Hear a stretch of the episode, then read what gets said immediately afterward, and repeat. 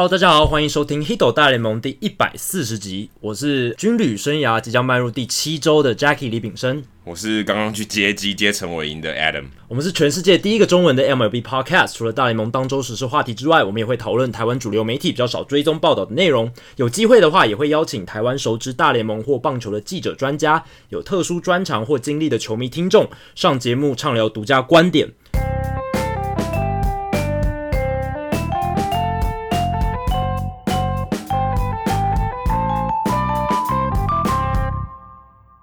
那我们开场通常都会介绍说，我们节目比较少报道台湾主流媒体会大量追踪的东西。但是今天呃，不得不讲的就是陈伟英归国这个消息，所有的大部分的一般的媒体都到场了，然后 Adam 也恭逢其盛了。对，因为我是驻美记者嘛，我必须我必须这个是我的守备范围，所以我必须要去接机。而且呃，因为在接机之前，这个被 DFA 的这个事情，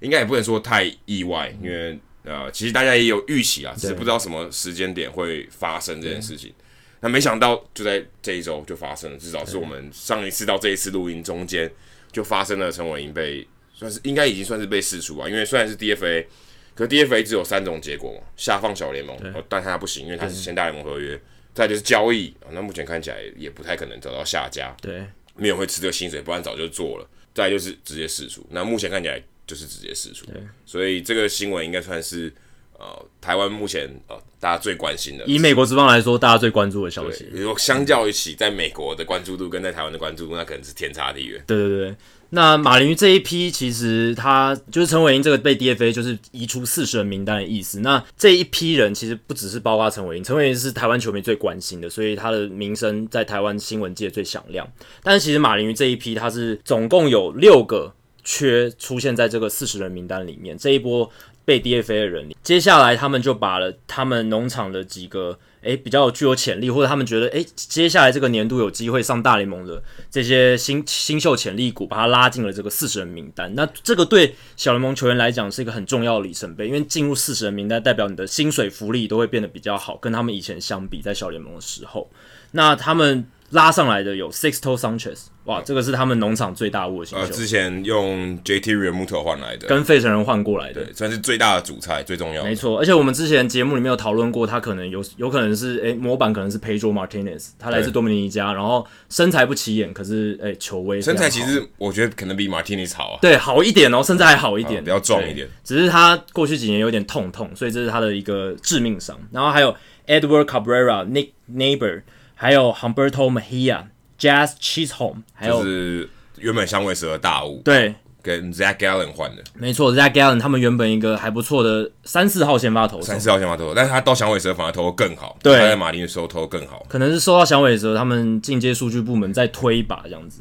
还有一个一垒手 Levin Diaz，那这几个好像跟双城换的吧？对，就跟 Sergio Romo 换的，对对对对对，用 Romo 把一个这个已经。算是三十五岁以后迟暮之年的终结者老将，然后就把他换过来，也算是诶蛮划算一笔交易。所以从 Sixto Sanchez 是他们农场第一名，然后 Cheese Home 是第四名，Cabrera 是第六名，Nader 十一名，Dia 十二名，Mejia 二十九名，都是他们农场前三十名的新秀。看得出来他们有意就是要让他们至少在明年啦有一些收割的情况。对，其实可以看到，因为我刚才有提到说，呃，总有六个缺嘛，陈伟英是第。可能是第六个，那五个是可能是自由球员，所以他们补进来其实算是蛮多的人。因为你想，四十人名单里面有六个是呃还没有上过大联盟的新秀，所以其实马林鱼算是后世看涨。对对，对，就是、当然。OK，还有很多他觉得很有潜力的东潜力的球员，然后事实上他在四十人名单里面。所以比例上是蛮高的。那有一些可能是本来在四十人名单，可能是三 A 的球员，可能他是呃已经打过大联盟，但是可能一直没有站稳的这种人。嗯，在马林鱼的阵容里面，这种反而是比较少，都是很年轻的，对，很有潜力的。也大家也知道，过去这两年来，基特接手这支球团之后，他的做法就是整个珍珠打掉，交易掉了两个 MVP，然后 Marcell 也交易掉，然后正中的一些呃新投手基本上投手群也整个全部打散了，然后从呃新秀开始培养起。那在这个情况下，可以预期的就是他们接下来几年就是要靠不断要有一些好的新秀，而且他们的球员发展部门就变得很重要。对，要靠这些年轻人不断的出头，不然这支球队这几年的经营惨淡的情况，Adam 在第一线都看得非常清楚。对，所以其实刚刚 Jackie 提到这个，就其实给这个就是说，原呃陈伟英最大的一个困扰，因为其实这个这个环境并不是他造成的，因为他他没有办法决定说球队是要重建或什么的嘛。但是因为球队要重建，然后刚好他们比较强，如果说投跟打啊、呃，投跟野手来比，投手反而是相对他们发展的比较好的，嗯、在尤其在今年，所以他在春训的时候很不幸丢掉了这个位置，因为竞争很多，甚至你看，甚至像 Dan Straily 投的不比他差，直接被释出，所以陈伟殷其实算还算是在这个竞争中还算是比较幸运的，因为。球团可能考量他的薪水，对，或是他可能觉得，哎、欸，他是左投，有一个优势在。如果到牛棚，可能比 Straily 更好用一些，嗯，所以后来决定把它放到牛棚。那今天其实我去访问他的时候，他也有透露啊，这个也不算是我个人的揣测了，他就透露他其实这个跟球团一直在沟通，他其实不太满意这样的，他其实很抗拒，对，嗯、呃，不太不是是调度，调度最后被哦，他原原本在球季中的调度状况，对，就呃就春训的调度。把他把他调到牛棚，他其实一直很没有办法从打从心里接受这件事情，或者释怀这，对，或者释怀，所以他也一直尝试沟通，想要可以重回先发，这是可能比较适合他的角色。嗯、那可能一直争取吧。那球团我可能觉得已经知道他的意思了。嗯、那如果未来你没办法继续把这个中继投手的工作，做得好或者做得理想，我们我们预想的那个情况的话，那那我们可能最后就是做出这个决定。因为其实就算嗯、呃，我还记得今年我去采访的时候，在红人队主场，他那一场两局被打十分，嗯，那个时候我就去访问他们的棒球事业部总裁，就 Michael Hill，嗯，我就问他说，哎、欸，你们接下来会不会有其他的动作？可能会，因为那个时候已经够惨了，那基本上是这个球季的最低点了。他说他们不会有这个情绪性的这个反应动作，嗯、可能会再思考一下，但是目前绝对不会有这种情绪性的反应动作。那后来一看，哎、欸，也大概拖了五个多月，对，一直到到现在到球季结束才最后真的做了这个决定。那其实大家会觉得他的确没有位置嘛？那你为了要名单要空出来，要保障。这些新秀其实会把陈伟殷移出来，也是很合理的，也算是在某种程度上，如果以陈伟殷的角度来看，其实也是帮了他自己，因为他可以有更好的发展，也许他可以有更多的机会可以证明他的身手。呃，中继投手有一搭没一搭的，他心里又抗拒的话，不管是调度面或他自己心理层面适应的情况，其实都不是一个成功的要素啊，因为你自己心理抗拒，然后又不常用你，哦，那你真的很难投出好的表现。而且他在马林鱼队早就已经不是说马林鱼。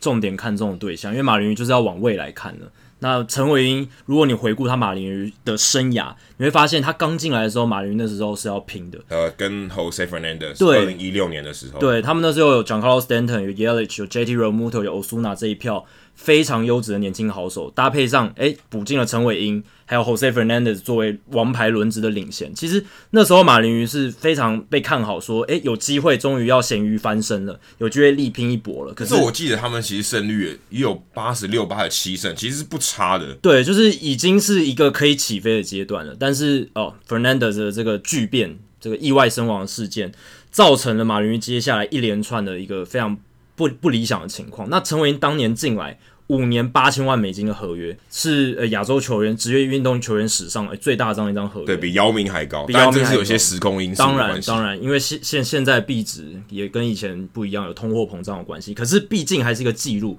那当时大家都非常去祝福陈伟殷能在马林鱼投出好的成绩，但是马林鱼他们因为 Jose Fernandez 的事件，还有经营权的转手 Loria，他突然就说：“哎、欸，我不玩了。”他的做事风格就是这么让人摸不着头绪，他就要卖球队。那卖球队就面临了一个巨变，就是球队的经营方针整个一百八十度的变相了。对，然后我觉得还有一个更大的要素是陈伟殷刚好二零一六年到一七年，他其实不太健康。对，这是一个更重要的，所以他没有开，虽然他没有开刀，可是他因为这个伤势多多少少影响他的出赛数，然后调整。那去年算是他应该是唯一一个在马林鱼四年里面唯一一个真的固定一直在先发的，然后相对是比较健康的，当然。健康的状况多健康哦，我们不知道，但是至少在去年这一年，是他有比较多机会可以表现，然后也是在一个比较好、相对比较好的状态下去上场的，但他也没有投出成绩，所以我觉得这个是去年来讲是最尴尬，因为他没有投出来，然后今年变成他角色又转换，他更更没有办法去证明自己，那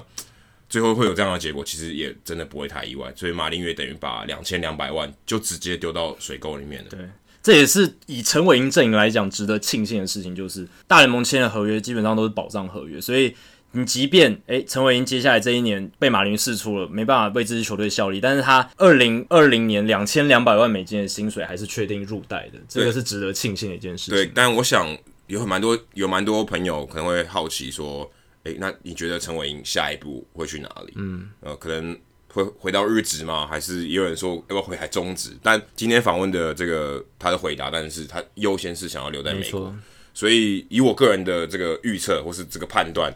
我觉得他应该可以得到一个小联盟合约，然后附带一个春训邀请，然后让他去证明说，哎，你在春训的时候，如果给你一些先发的机会，你有没有办法证明自己是还可以在大联盟投球的？有点有点像二零一六年王建民的这种情况，但。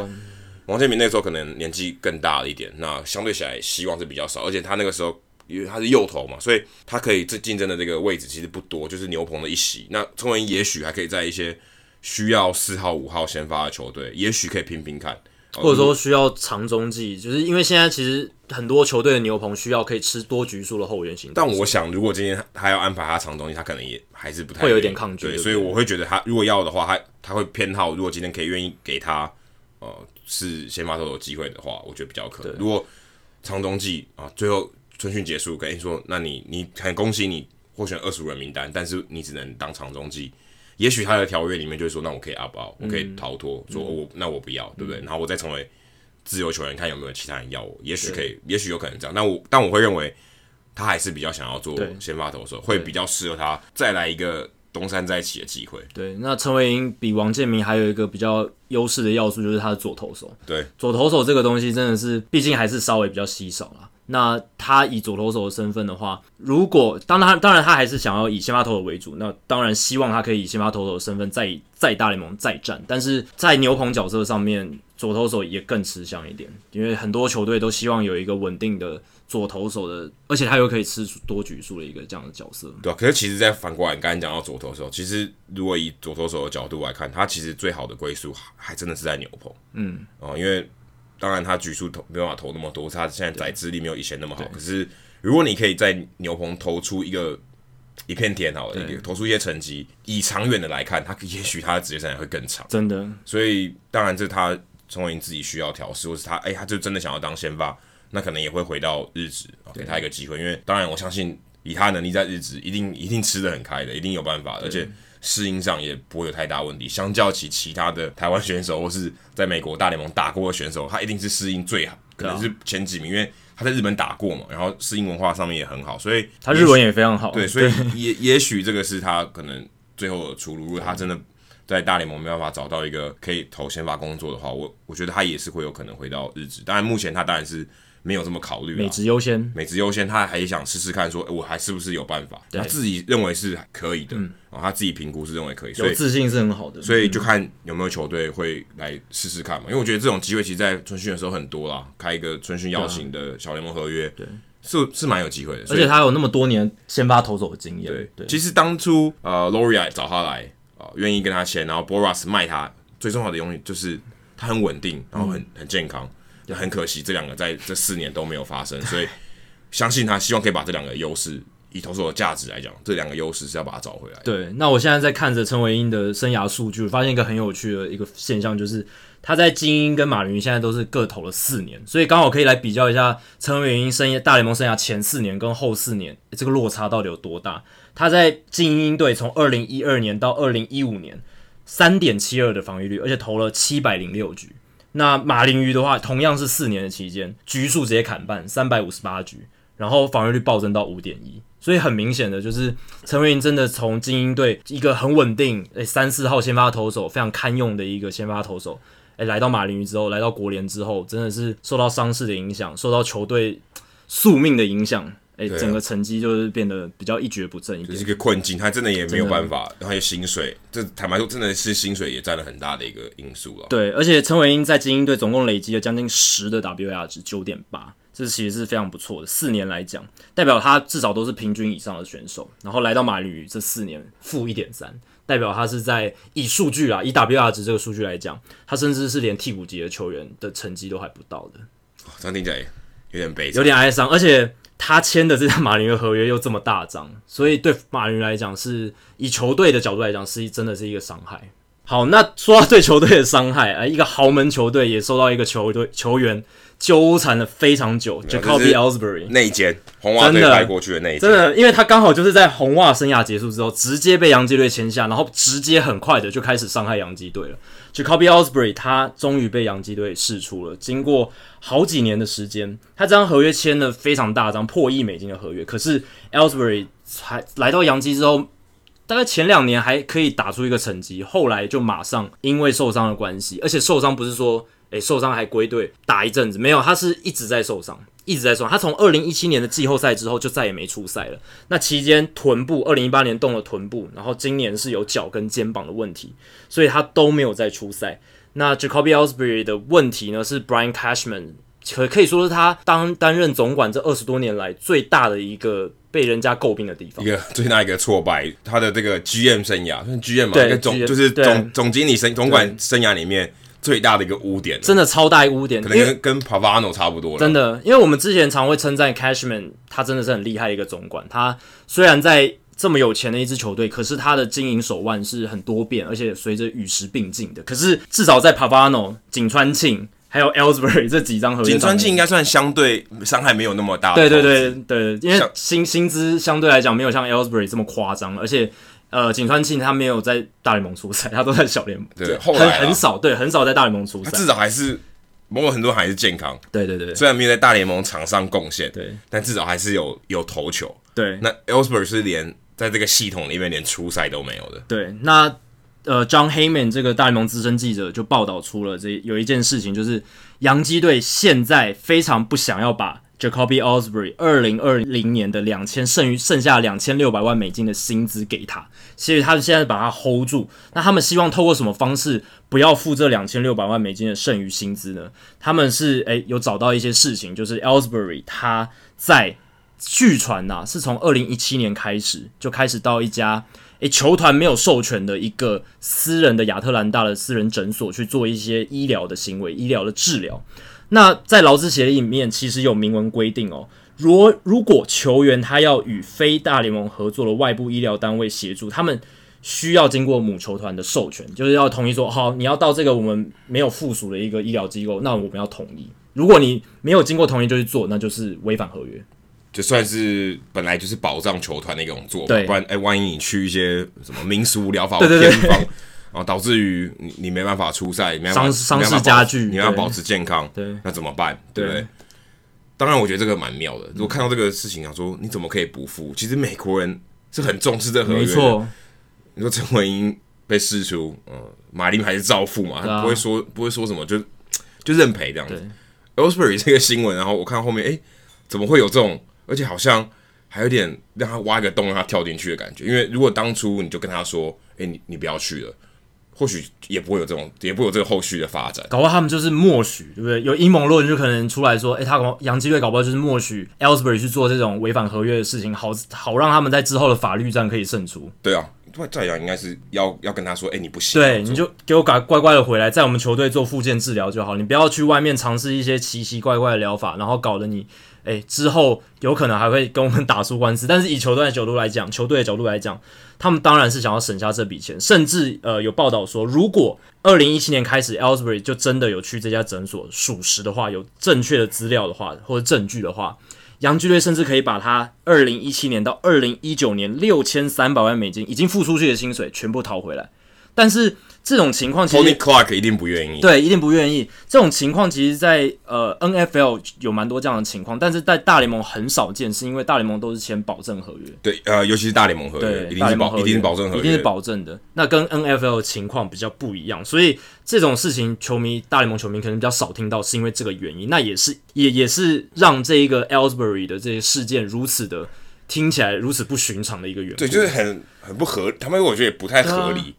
会有点杨杨基的感觉，有点有点耍诈的感觉。对，那当然，Ellsbury 故意就不付，对啊，故意不付。但这笔钱真的很大笔啊！你看，两千六百万美金一年，你可以买多少球员？而且，如果能把六千三百万美金讨回来，那几乎是快一亿美金的这个薪水。对于杨基队这几年，他们其实有。有在说要避那个奢侈税的问题，很大一部分都是因为绑了 Ellsbury 的合约，才会让他们一直哦绑手绑脚补强，还有一直跟球迷说，嗯，我们今年可能会做一些呃不会那么大胆、这么 aggressive 的投资。没办法，可是这个十二十岁也付了、啊。对啊，也这个也讨不回来，已经付回去，已经都都都付出去了，薪资总额还是算在里面。对，所以呃，但是洋基当然希望能能多讨回一些东西，能讨多少是多少。以球队的心态当然是这样，不过以球员的角度来讲，还有球员工会跟经纪人 Scott Boras 的角度来讲，他们是绝对会力抗这种事情发生，因为一旦有了这个先例，如果 Ellsbury 这笔薪资真的吐回去的话，哇，那以后球员在谈合约或是要做一些医疗行为的时候，就会有很多，或者甚至找私人教练什么的，都会遇到很大的一些纠纷的。对啊，这变得变得很尴尬。而且，其实照理讲，球团应该是要更更严加看管这件事情。你搞不好去一次就就就警告你，不能够去第二次。因为现在其实很多球员，尤其是打者，他们会找外外部外部的私人教练教他们做打击。那万一在训练过程中，在外部的机构受伤了？或是给搞不好就只是私人了，也不是一个机构。对对对，他甚至就是一个教练，他带着他在家里做，诶，受伤了怎么办？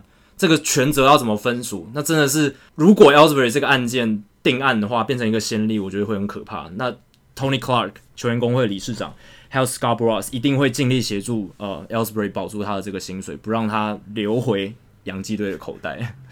但这个事件真的是我觉得值得观察啦，因为 Ellsbury 这张合约真的是，尤其是这过去这十年来。即便是一般的大联盟球迷都可以知道，因为你只要谈到呃签的最不划算或是最烂约的这种排行榜，一定少不了 Ellsbury 这一张，所以我们就接下来就静观其变。尤其是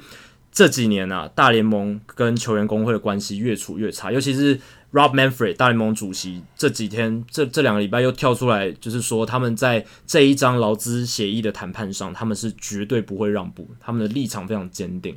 也又透露出了一个劳资关系紧张的一个消息，一个迹象了。二零二一年搞不好就会罢工了，也很难说了。很难说，这个是不排除有这个机会。因为大联盟之所以，其实大联盟以前在谈劳资协议的时候，他们不会把时程拉这么早。那他们之所以这一次在这一张，这一张预计是二零二二年要生效，可是他们拉到两年前就开始在讨论这件事，就是因为他们预期到这张合约会很难谈。他们希望早一点开始，太多太多问题需要解决，太多问题了，包括球员的福利啊、休息天数啊，然后还有诶机器好球带要怎么那个，还有投手时钟这些问题，球员比赛，然后还有 let the kids play 的问题，这些都是哦这张合约里面可能会谈到，还有最重要的就是冬季的这个寒冬，自由球员市场的寒冬。好，那说到自由球员市场的寒冬，诶，其实大联盟今年这一年是不是有一点诶反？反过来的一个现象哦，已经有 Will Smith 的合约，然后这个礼拜最大的消息就是 Yasmani Grandal 也签约了，所以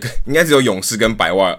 那个电话是有通的吧，其他人都可能电话线都切断了，电话都是都是关机的，或者在讯号不好的地方接不到电话。Grandal 这个消息其实也是 out of nowhere，真的就因为前面的传闻很少，几乎没有。我们知道 Grandal 是自由球员，可是。MLB trade rumors 还没有很多关于他的消息，也没有说，哎、欸，可可可能现在 Mookie Betts 比较多吧，对不对，对？Mookie Betts 要去哪里？Grandal 要去哪里？可是 Grandal 没有什么人说，哎、欸，我要我要 Grandal，甚至连 Wilson Contreras 的消息还比他多。对，说，哎、欸，他要不要去天使？对不对？市场的讨论度都还没拉起来，然后就直接签了，就直接签。可是签的很好，哎，对，对，对于 Grandal 来讲是非常好的合约，因为他今年其实拿的这个合约是一千八百万多一点点，一千八百多万。然后他现在签的这个合约四年七千三百万，其实基本上是一模一样。对，AAV 就是平均年薪是一模一样，可是多了四年。对，原本他这个策略是完全奏效。对，他觉得他去年那大都会要给他一个合约，他不要，他一开始就拒绝了。他觉得他，他觉得自己行情更好。对，AAV 太低，那我没关系，我来一个枕头合约。对。酿酒人要给我好打个一年，哎，我证明我还能打，冲高自己的身价。对，但结果现在我还我不但是这个年薪绑住，我还有多四年。对，所以等于他可以算是一个五年，然后 AAV 都一样的合约。对，因为他今年真的打得非常成功，他这一张 Pillow Contract 枕头合约夹在两张大约中间的这一张合约真的是很成功。他在打击上，以捕手的角度来讲，他的一百二十一的 WRC Plus 就是加权得分创造指数，这个是所有打三百五十打击以上的捕手今年。第三高的，那他的打击两成四六，重点上垒率三成八，然后长打率有点四六八，就是他是一个兼具上垒率跟长打捕手，这个真的在球界已经越来越少见了，真的是很难得的一个技术。而且更重要的是，虽然他的接捕能力，就是说他挡球什么的，可能有时候会让人家觉得有点抖，可是他偷好球的能力，在机器好球带还没正式生效之前。偷好球的能力还是一个很重要的因素。他今年在偷好球的分数上面，他救的分数是全联盟第二多，而且他过去三年根据棒球指南 BP 来讲，他是在偷好球这一块全联盟表现最好的捕手。所以从各个角度来看，Grandal 都是诶、大联盟这几年。不管是在自由市场上，还是在球场实际表现上，很高价值的一个捕手。不过，我觉得最让我意外的是白袜队选择签他，因为白袜队其实不太缺捕手，嗯、他们已经有 James McCann，尤其是 James McCann 还在今年打出破茧而出的成绩。还有 Zach Collins 啊，这个新秀，大物新秀也是捕手，嗯、所以他打的不怎么样，但也才一年嘛。对啊，所以照理来讲，应该是有一点机会，至少老带少嘛。McCann 带 Collins，感觉是合理一点的组合。哎、欸，没想到。感觉好像没有什么耐心啊，那我们这四年就给 Grandal 来蹲。对，这这是让我觉得蛮意外的，觉得没有必要这么急迫去花这个钱。但从另一个角度来看，白袜队也是应该该急了，因为他们这几年其实受到很多大物新秀受挫的影响，一直延后他们竞争的时程。不然，其实他们搞，其实今年照理来说，应该是他们要向教师队，就是努力拼到五成胜率，甚至像费城人队，希望可以。拼抢进季后赛边缘的这个阶段，可是今年你也看到，他还他们还是在那种就是很后段班的一个名次。但 Giolito 有有破有有破茧而出，可以了。可是像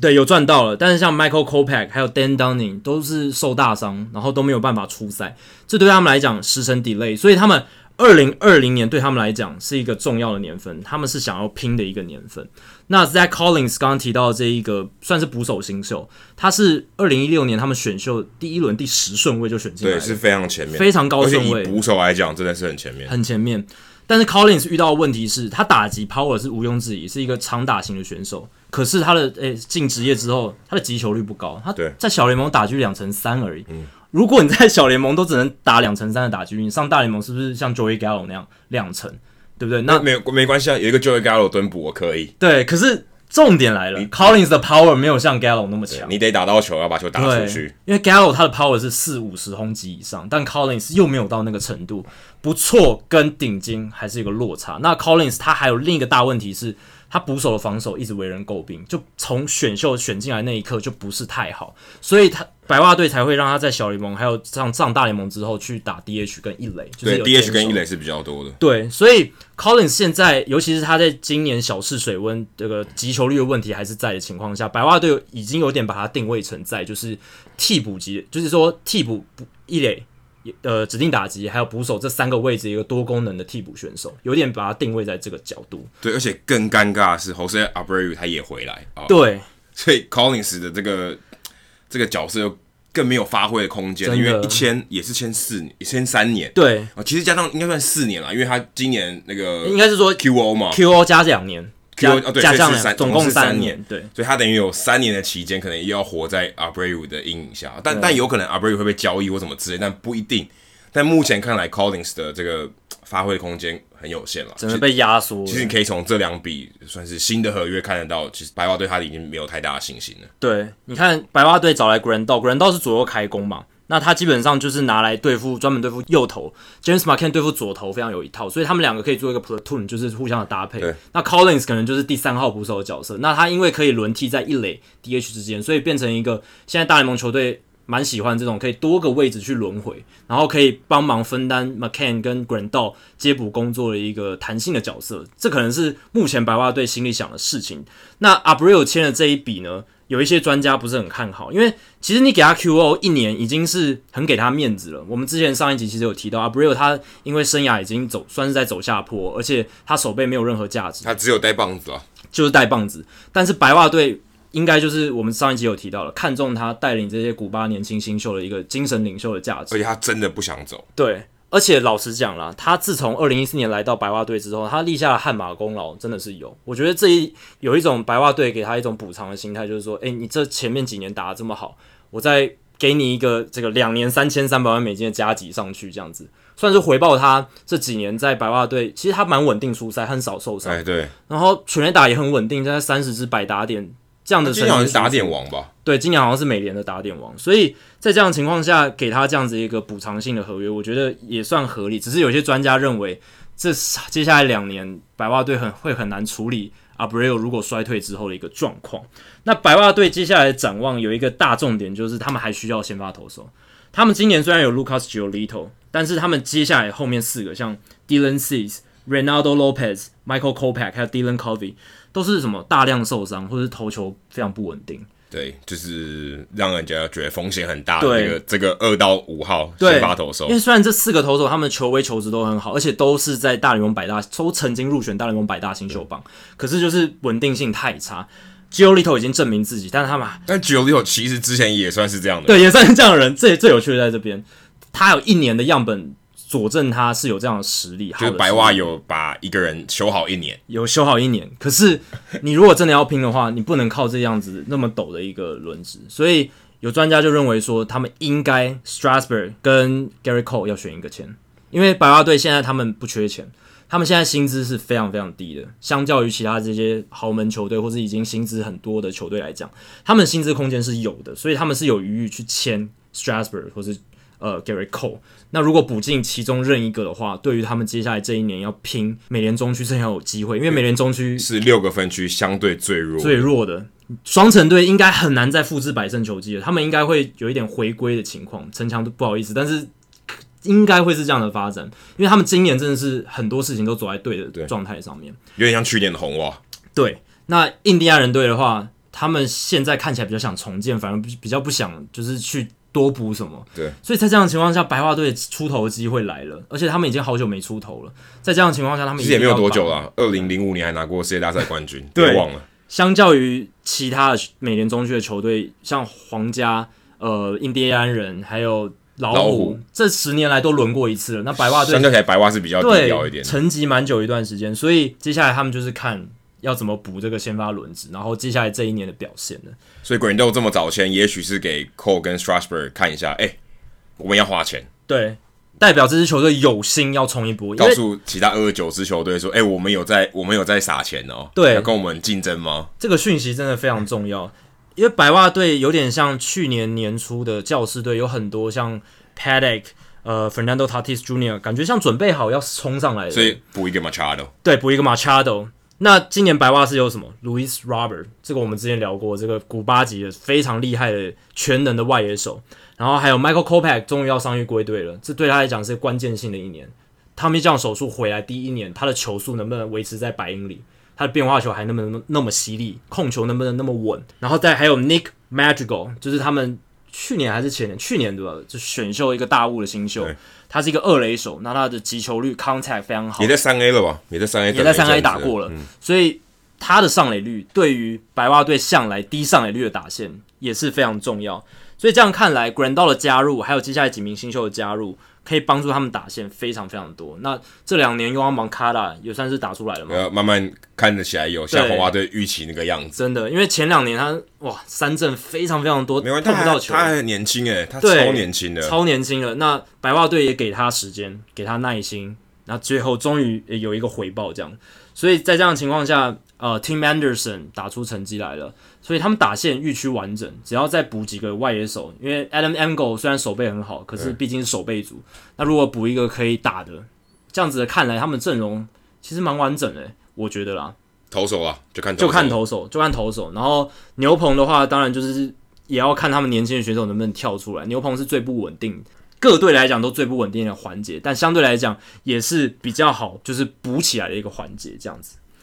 好，那说到诶、大联盟这些新秀啊，这些呃农场的潜力股，有一个很重要的原因，他们之所以会出现，就是在小联盟这个系统。那小联盟系统这个体系行之有年，大概是从一九五零年代开始，从这个 Branch Rickey 这个名总管他在圣路易红雀实施这套管理制度以来，就慢慢的生根。那其实 Branch Rickey 一开始。本来只是呃做一个比较像二军。很基础的，对，而且比较像二军，比较替补的球员在那边打，对对对对对，比较不是一个球员养成的系统，不是一个这么长时间的养成，对，不是说哦，我们有点像，也比较像像中华职棒的二军啦，对，可能就一个层级，然后让你有新秀跟老将，然后可能老将是呃暂时打不出来的，然后在那边在在那个层级里面打，可是现在呃在小联盟里面有很多很多层级，所以每一个层级的目的是不太一样。Branch Rickey 是从我记得是从一九二零年代就有这样子二军的制度，然后到五零年代变成有点变大联盟附属的机构，就是这些小联盟球队变大联盟附属。经过这七八十年来的演变呢，诶，大联盟说我们要大幅的改革小联盟体制了，他们要裁撤掉四十二支队伍，然后很多都是集中在短 A 跟 DJEA 这些球队，等于这两个层级就要消失了。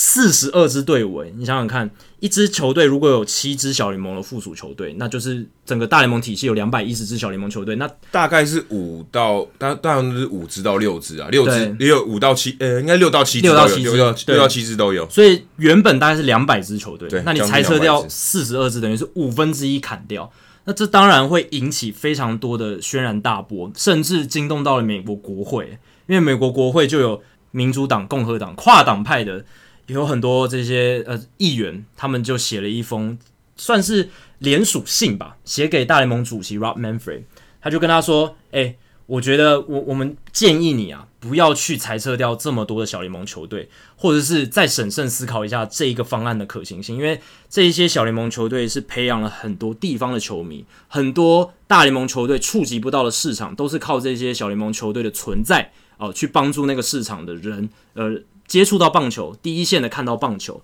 然后也促进了很多地方经济，因为这些小联盟球队会要雇佣人员，然后他们也会卖东西，促进地方经济等等。所以这些呃跨党派的议员的这个联署信呢，就被媒体公开出来。那大联盟目前呃的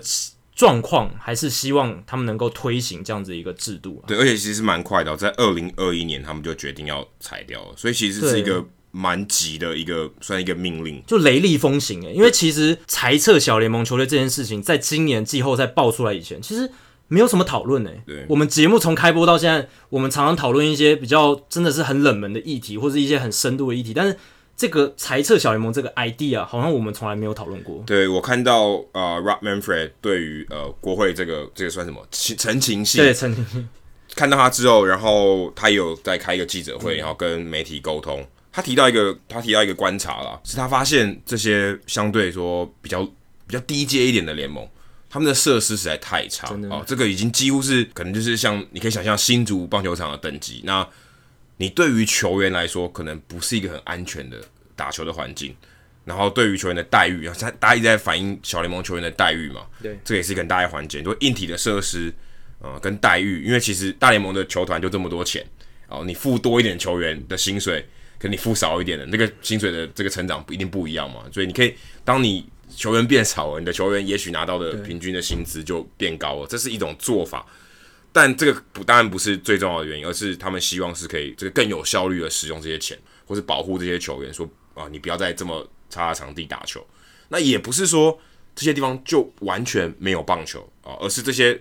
球队或在这个所在地。他们可能加入一个叫 Dream League，嗯，大联盟会再成立一个 Dream League，对，等于大联盟像那个大西洋联盟以外，再成立一个联盟，然后去安算安置吗？可以用这个词，就是把这些呃球队放到这个联盟里面，但它就不算是正规的啊、呃，我们说小联盟的体系，就变成独立联盟了，就变成独立联盟，那可能很多东西它就不一样啊，可能薪资的福利啊或什么，还有另一套规矩。还有一个很重要是目标，打球的目标不一样。以前小联盟球队在被裁，在这些球队要被裁撤之前，他们的目标都是为了大联盟球队去做球员养成这个单一的目标而已。可是如果你开一个 Dream League 一个独立联盟的话，他们这个联盟里面的球队就会变成以争冠军为目标。那他们在球员部署，还有在球员的这个安排上面的思维就会变得不一样。以往在小联盟球队，你就是单纯的考量到这个球员他要发展什么，他要发生什么，然后。完全不顾球队的战绩，其实球小联盟球队战绩是没有人在 care 的，因为他们的唯一目标就是我要养出一个球员养养给大联盟，他们就只是一个肥料而已。应该就是说，他们当然打球还是要想要赢，对，哦、但赢不是最重要的目的，真的，而是培养。对，那有些作家就认为说，诶、欸，你其实开一个独立联盟，然后呢，让这些球员回归到打球本身，最重要的目标是拿冠军，然后争取最好的成绩，然后在这个过程中，他们也培养一些就是心智上面的成熟度。其实这个。不死也是一个大联盟提出的这个方案，不死为一个好方法。对，但除了刚才我们讲到球团啊、哦，或者跟联盟的这个各自的利益关系啊、哦，其实还有一个点是大家比较少提到的是，其实这些球场啊是人民的税金盖的。嗯，那如果今天好，我这个球队其实我跟这个当地的政府有签合约嘛，说哎，我今天有想举债，你帮我盖这个球场嘛，然后我我在这边养活大家的经济，这算是一个互助。对，哎，结果你跟我说现在没球队了，那怎么办呢？原本的这些谈判的合约，那你怎么办？小联盟的球队要怎么跟当地的政府再去解决这个问题？嗯，这是衍生出来很多很多问题，因为这些球场是人民的纳税钱去盖的，嗯啊，为了等于是呃，算给大家一个福利嘛，就是你有地方可以看球，很多公共设施是需要呃大家的税金来盖，但不是私人的，不像 Oracle Park 是巨人队他们自己算自己拥有的，不是公共财。对，但如果今天大部分的球场其实都是政府帮他们改的，那你如果今天突然不打了，那不是很浪费吗？对，就就像蚊子馆一样了嘛？那其实这个是一个，也是一个很大的问题，所以他们也在提出说，这并不是一个很怎么讲，很单纯你要解决一个问题，可是衍生出来更多更多的问题，是很很难解的一个情况。真的，而且我觉得还有一点可以跟各位球迷说明清楚的是，也是台湾棒球迷比较少注意到的一个细节是，大联盟球队跟这些小联盟球队的关系到底是什么？这个其实我们在以前节目有聊到，然后我记得纹身大叔也有上马里奥喝一杯这个节目，他聊到小联盟球队跟大联盟关系到底是什么？其实。他们只是签了一个叫做 Player Development Contract，就是球员养成合约。那其实小联盟球队，他们每一支都是一个独立的球队。那他们其实，在呃行销营运上面，他们是有自己的团队的。但是他们只是把球员、教练、球员养成这一整块包给大联盟球队去做管理。所以大联盟球队是付这些球员、教练这些薪水，但是这些小联盟球队他们就要管理他们自己的球场经营啊、行销啊、活动办理这一些。所以他们的关系是这样，等于像大联盟借球员给小联盟球队，对对对对。然后呃，我的这个球员的薪水或是什么医疗团队都是大联盟来出。你们不用管，但是你们你们自己想办法把人找进来，因为你要维护场地，让你赚钱。对，所以行销面哦，那是小联盟球队自己要管，但球员面是大联盟球团自己管的。所以你说那些升降小联盟球队根本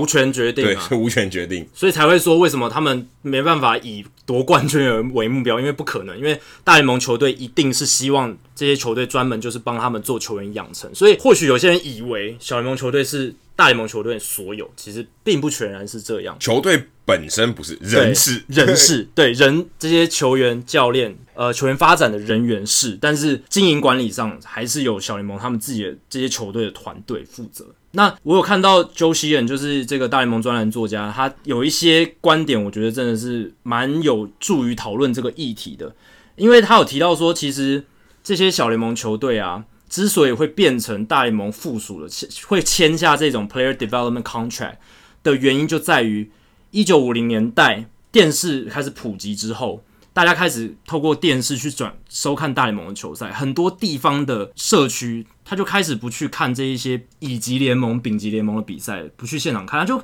在家里就可以看大联盟比赛。我干嘛还要去我当地的这个小联盟球队看比较呃成绩没有那么高的赛事？变得说电视发明之后，这些小联盟球队他经营上独立经营上越来越困难，他越来越没办法维持他们的营生，所以最后他们怎么办？他们就向大联盟求助。那最后想出来的办法就是好。那你来做我的附属，我把球员借给你们，我有大联盟球员这个招牌嘛？那我有养这些球员，那你们经营上会比较轻松，成本降低。那你来帮我处理这些硬体啊，或是行销管理上的事情，所以最后才会演变成这样子的一个架构，就变成不是大联盟球队拥有这些球队，拥有这些小联盟球队，是这些小联盟球队去请求大联盟来，有点像接管的概念，变成说这一些小联盟球队本来他们在原本的市场。如果要他们自己单独生存是没有办法的。哦，对，如果单独生存包含了付球员薪水，这个是这可能是最大问题。其实如果你把中华职棒想成是小联盟球队的话，你就知道，哎，为什么小联盟球队可以这么多，可以活得这么好？因为他们不用付球员的薪水，对，球员薪水才太多，对，那这个负担真的太大，所以大部分的这个经济的压力啊，对于球队来说，他经营的这个压力，大部分都还是来自于人事的成本，这个真的。压得他们喘不过气，所以这是可能是他经营上最大的一个阻碍。小联盟球队相较起来比较没有这个问题，但我觉得小联盟这个球队或者这个球场这个比赛，其实我反而觉得是美国文化很重要的一个部分。对，如果你有去美国看过小联盟的比赛，尤其越低层的啊，越低阶的，可能在我们不能说穷乡僻壤，但相对比较乡下的地方，你可以看到那才是真的美国的棒球文化变成生活的一部分。对，他们去，他们不看，他们不是看明星的、欸。他根本今年的球员跟明年球员可能完全换一队了，可能大联盟体那个母队也换了，他们也不知道支持的人是谁，但他们就很享受看那个比赛。对，不管怎么样，他都是支持那一队，哦，他们对上那一队，而不是真正的支持对上那些人。但听起来有点吊诡，但是其实就是如此。他也不管说，今年可能是运动家的三 A，明年是游骑兵的三 A，像 Nashville Sounds 就这样子。嗯去年还是运动家，今年变成游击兵，所以对他们来讲，人全换了嘛。对，那些球迷还是会经常看球啊，不会说，哎、欸，你把我整个球队都翻了，对不对？我还干嘛？我干嘛看？我原本喜欢球员都不在了，我还去看。对，他们不是看这个的。对，其实小联盟球队之所以会在不同的大联盟球队之间换来换去，也是因为我们刚刚提到这个 player development contract 球员发展合约，因为只要这个合约一换，哎、欸，这个球队就可以换到另一支。大联盟球队的附属底下，而且这个换球队，其实刚刚我们正好也要讲到说，他为什么要想要裁撤一些这个小联盟的球队，主要是希望重整啊。对，你把你把有点想成像都市计划一样。哦，我们希望更多的这个小联盟球队是更靠近大联盟母队的，然后现在有点分散，然后联盟其实是有点分散，例如说啊，可能比较低阶一点，像 D E A 的联盟，可能是在南边，对。哦，可能短 A 的话，可能是在北边东呃西北部。或是呃，或是中部，呃，东北部靠比较靠近中西部的地方，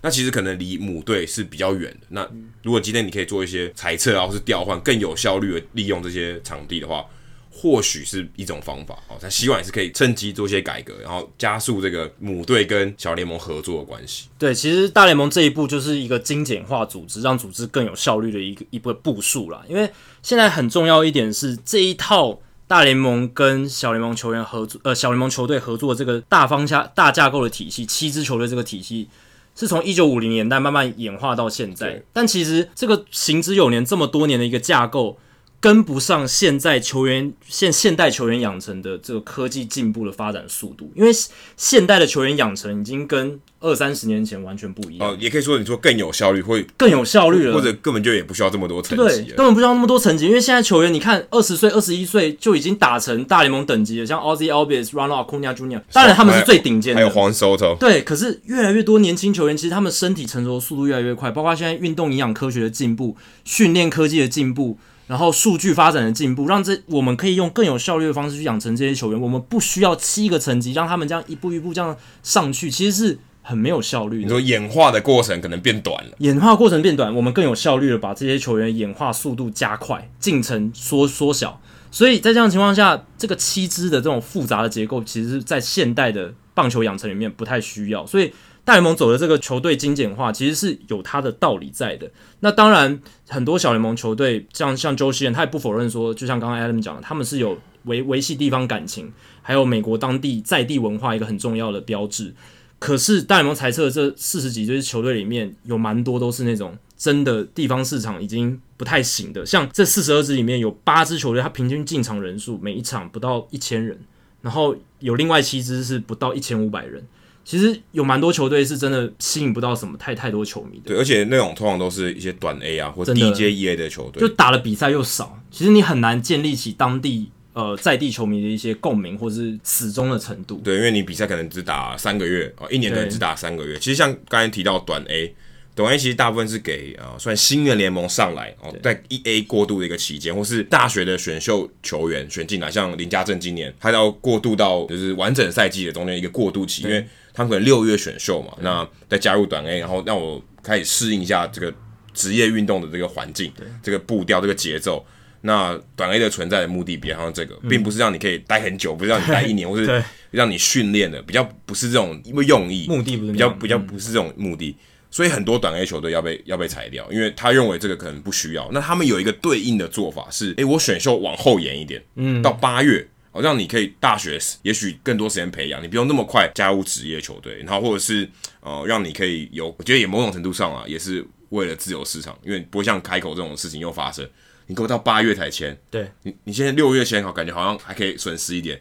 你到八月签，你敢签吗？对，对不对？你你敢拖吗？你敢拖吗？对，赶快把这件事情 对搞定了，有差六月跟八月，六月可能只。两个两个月嘛，对，八月再多再多两个月，你受得了吗？你受不了。那大联盟组织精简化其实也是有蛮多好处的，像是球队精简化，每一支球队要养的小联盟球队数量减少，相对他来讲，他们预算分配到每一个小联盟球员身上的金额就变高了嘛，所以等于说每个小联盟球员的薪资应该会有有所提升，会有所改善，因为人数变少，当然每个人能拿到就会相对多一点。再来就是刚刚 Adam 有提到的。让这个旅途不要那么累人，因为他们小联盟球员大部分都是搭巴士的。对，那你如果城市离那么远，那真的是很累，所以让这个 travel 变得简单一点。然后还有就是让球员他们的生活好一点，薪水的提高加上。诶，旅途的变短，这个是双重效应，整个生活的品质会大大的提高。可是你没有提到是裁掉四十二支球队，四十二支球队的那些工作人员也不知道去哪里找投入。对，你看以前有这么多球员，相对应会有一个比例的教练的人数，对，对吧？一定会有一个比例的。一定有，一定有。你看球员变少，我教练是不是也要变少？对，一定要的嘛，不然你养那么多教练干嘛？对不对？不，没有那么多球员了。而且还有防护员，还有球队播报员，还有周边的一大堆。所以他这个。一砍下去，哇，也是一个很大的失业潮。对，就是 fewer jobs，工作变少了，可是里面的工作变成 better jobs，变成比较好的工作，工作的品质变好，所以能留在里面的人是最大的受益者，应该算是蛮蛮好的受益者。这些球员来讲，以大联盟球员养成球员的角度来讲，这一些剩下来的球队，他们竞争性会提高。因为等于说球员的数量变集中了嘛，那你能留下来的，能在职业体系的都是比较精英的，不然那些比较诶、实力比较弱，或是没办法在选秀比较前几轮进来，然后就会被稀释掉，然后变成我们刚刚讲的 Dream League 梦幻独立联盟的成员了，就不会在职业体系里面。所以在小联盟职业体系里面，这些球员的竞争性就会变得比较强，这个也是一个让。球员发展更有效率的一个方式。对，而且我还看到一个资料是写说，他们也有考虑把选秀改成二十轮而已。对，只有二十轮。刚才我们提到说，从六月一到八月，而且现在只选只选二十轮，所以以后可能就没有 Mike Piazza 这种人了。其实 Mike Piazza 已经不可能有了，已经在限限制已经没有，现现在的制度已经没有二十轮。然后你选完以后，刚刚有提到说，如果你是大学的球员，你可能六月就毕业了嘛，或是六月你就球的球季就结束了。你加入职业了，你跟人签了合约了，那你没有球打嘛？你没有在短 A 了。假设没有短 A 了，那你会到训练基地去训练。对，然后他们想要更强调是，你可以有更有效率的训练，就像刚刚 Jacky 讲的，你不一定要透过啊这种售票的比赛，你一样可以做到这件事情。所以，我想他们还是有一些算是配套措施去呃去贯彻这个。如果真的这个一刀砍下去，四十二支球队不见，会有一些哪些变化？那我觉得他们还是有考量到。呃，不管是球员的发展啊，或是生计方面，当然势必会受到影响。问题是看就看大联盟接下来该怎么做，或是球员工会，或是小联盟，他们有一个联盟，其实也是有一个联盟，也是有一个联盟主席的，怎么去跟大联盟斡旋的？对，因为有一些小联盟的联盟，它其实是几乎整个联盟的球队都不见了，它等于是要消失了，就灭盟，就灭盟了。这个是词其实很少听到，而且刚才提到 Mike Piazza，我就想到其实。大联盟选秀在过去这三十年间，其实变化很大。诶，你看，像 Mike Piazza，他在被选进职业体系的时候，一九八八年的选秀，那时候有六十二轮，诶，六十二个轮次，诶。那你看，如果刚刚 Adam 讲的精简化，然后未来可能变成只剩二十轮的话，可是二十轮基本上应该都会签，但六十轮可能只能签个三十个就不错，就不错，就非常多了。对对对，当然那个比例是不一样的，只是说这个轮次的减少幅度是很大，这三十年间就少了三分之二轮。哎、欸，可是如果这样真的想选秀会减少这么多人，打棒球的人应该会变少，因为他的路就变窄了。对，你说我今天要被选到的机会变少了，是那这样不是更阻碍了棒球的发展吗？对，会变成说，本来有些人觉得自己有机会被选到，门已经够窄了，对，他就把门变得更窄。他就觉得说，哇，现在变二十人，我连那个碰到门的机会都没有，那我干脆就算了，我换一个运动好了。会不会有这样的情况？或者可能是跑去独立联盟打了？对，就可能那个直接跑去独立联盟，可能那个路就更远啊，更绕路。对，可可能养成的这个环境就没有你真的在我们说大联三十支球队里面职业化啊，可能到独立联盟可能相对资源比较少，那你的路可能就。要走得更长、更崎岖了。可是老实讲，在大联盟第十轮选秀第十轮以后啦，真的后来能上大联盟的绝大多数，基能上大联盟已经很少了。第十轮以后能上大联盟已经很少，而且那些能上大联盟的球员里面，也有绝大多数都只是那种打一一两年就被淘汰掉，真正能够留在大联盟打的。打很久的，就是不只是凤毛麟角，根本是可能百分之一吧。对，非常非常少，非常非常少的人。所以其实第十轮以后的小联盟的这一些选进来的选手，其实本来就已经是被当做跟那一些大物新秀陪练的肥料而已。所以因为因为比赛总是要有人打，一定要有人打，有九个人，你不可能九个人都打我。对，没有这种没有这种情况，一定要有一个脉络，要有一个场场域，让让他们去发挥他们的球。就练功了，陪公子练球的，真的是陪公子练球的。所以大联盟做这样做精简化也不无道理，也是考量到这些。老实讲，不需要打这么多比赛，这么多球队，真的是好像没有那个必要，才会有这样子的一个提案。也开，大家都开始省钱了。总之，简而言之，大家想要省钱，然后。让大家过更好的生活，对，有点像 有点像这种概念。但省钱之余，也可以把这些钱回馈给球员嘛，因为像蓝鸟队已经先发生了，就是他们这两年已经在给球员更好的薪资的表现，让他们在小联盟球员可以更好的把自己的球员养成做好，不用分心在兼职或者其他事情上面。那我希望的是蓝鸟的这个做法搭配上大联盟这个小联盟组织精简化的方案，可以让更多球队愿意。对，把这个小联盟的球员的待遇大幅提升起来，改善这个这几年其实我们常常讨论到的这个现况，因为是大家还记得 Dirk Hayhurst 他写了二零一零年写的那本书，讲 My League，对，讲述他在小联盟那种辛苦的生活，是以前基本上很少人很少小联盟球员跳出来讲这些事情，他第一个跳出来讲之后，这十年基本上。很多人都在关注这个议题，就是慢慢的小联盟的环境有在改善，已经有在改善了。有多人关注就会改善。但，但这个精简化也是刚我们一直强调的，哇，也是没有人性了，对不对？对，所以我觉得这个也目前看起来这个提案并不，我会认为并不是最终的提案，应该还是会有一些权衡、权衡，有些协调的空间，不然呃这样一刀砍下去啊，大家反弹会很大的。对，因为这个方案绝对不是完美的，就是它一定有它的弊病在，就是我们刚刚已经提到了，这么多人失业。那么多，你难道全部把他们推到 Dream League 吗？不可能嘛！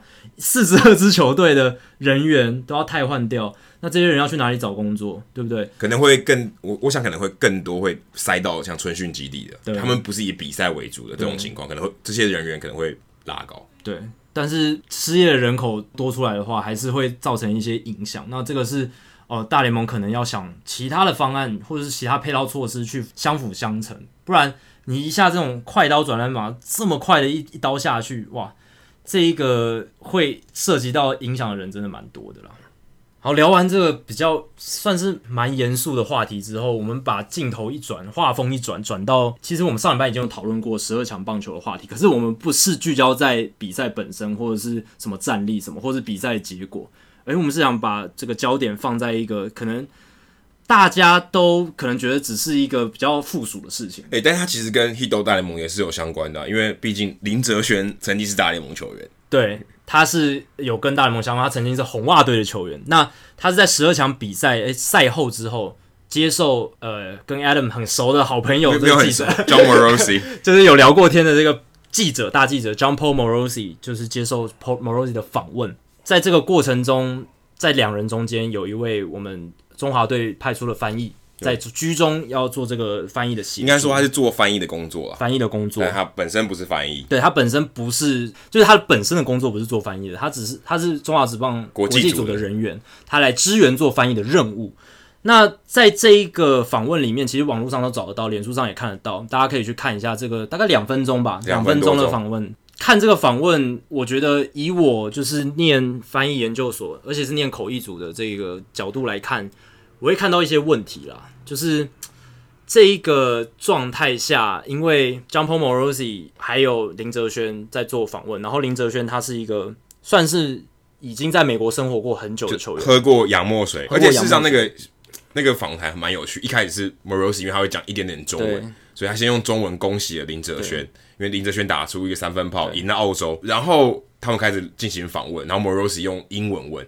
但有趣的是，呃，林哲轩完全不需要翻译去帮他理解这个英文的问题，所以他都听得懂。那翻译，呃，在这个角色里面是帮他帮林哲轩讲中文，他把它翻译成英文，再回回给 Morosi。对，